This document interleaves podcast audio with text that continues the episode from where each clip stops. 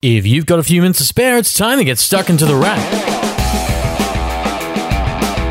For the week ending March 9, you're tuned into The Wrap, Australia's fastest technology roundup. And this one might be a little bit bigger because it has been a big week. Take the launch of Samsung's new TVs, which missed CES in January and were announced this week instead as Samsung introduced more QLED TVs. This year, Samsung continues its work with quantum dot technology, a crystal that essentially improves the output from each pixel, providing more color and contrast for TVs.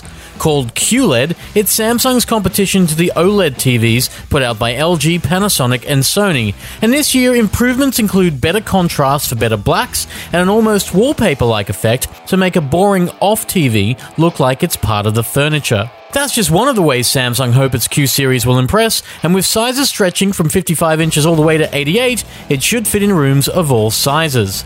And that's good because the other major launch this week is all about room, specifically, how much room you have to clean. If you currently rely on a stick vacuum, there's a good chance it runs out of battery before you're done, and it's one reason why so many households still rely on one of those old vacuums you plug in. This week, that might change, as the company that practically reinvented the vacuum, and certainly reinvented the hand dryer, has reinvented the vacuum once again.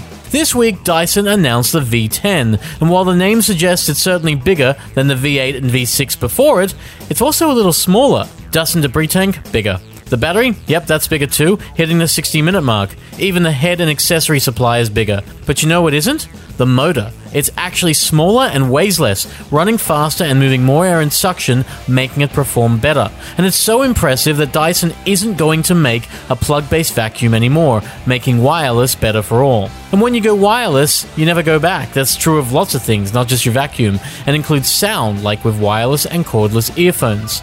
One model last year even managed to impress us greatly, with Jabra's Elite Sport Wireless offering good sound, good battery life, and no cords for a little over $300. And this year, Jabra is stepping it up. Called the Jabra Elite 65T, it's an improved model that has been redesigned to let the air and sound move more, improving the audio quality and giving it more punch. The new design is also much more comfortable to wear, and they don't let in a lot of noise from the outside, so you get the sound you want in something that is compact and user friendly.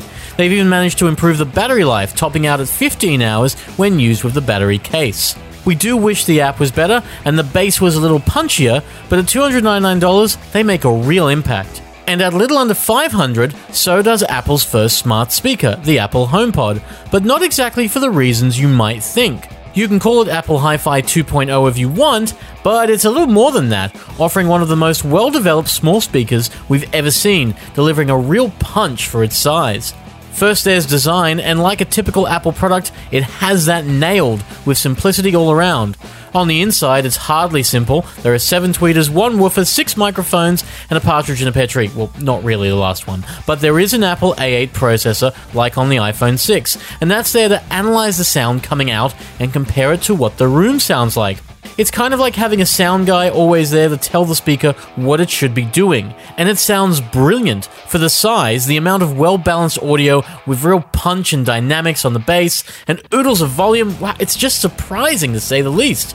We haven't been this impressed by a small speaker in ages, and it blows away anything else in its size. Where things fall down is usability, because it's a very Apple sort of affair with the HomePod. You can only control it using an iOS device and your voice, which means the iPhone or iPad or your voice. And you can only listen to things through Apple Music. You might have an Android with Apple Music or an iPhone with Spotify, but neither qualify. It's iPhone, iPad, iPod Touch, Apple Music only, and then your voice. And you could always give Siri a command, say, Hey Siri, and watch her spring to life on the top of the speaker, but she might not always get it, and she may even censor herself, because even though adults can use every word we want to, Apple censors Siri. The thing is, we can overlook much of this because the speaker is just so good, and it can control other Apple HomeKit enabled products like lights.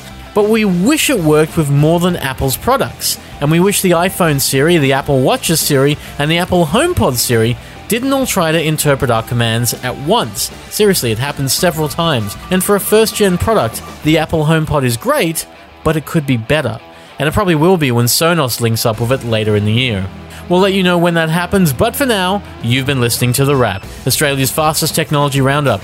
You can find out about these stories and more at thepicker.com.au website, and you can find more of this show through podcast networks like TuneIn, Stitch, Pocket Casts, and Apple's own podcasts.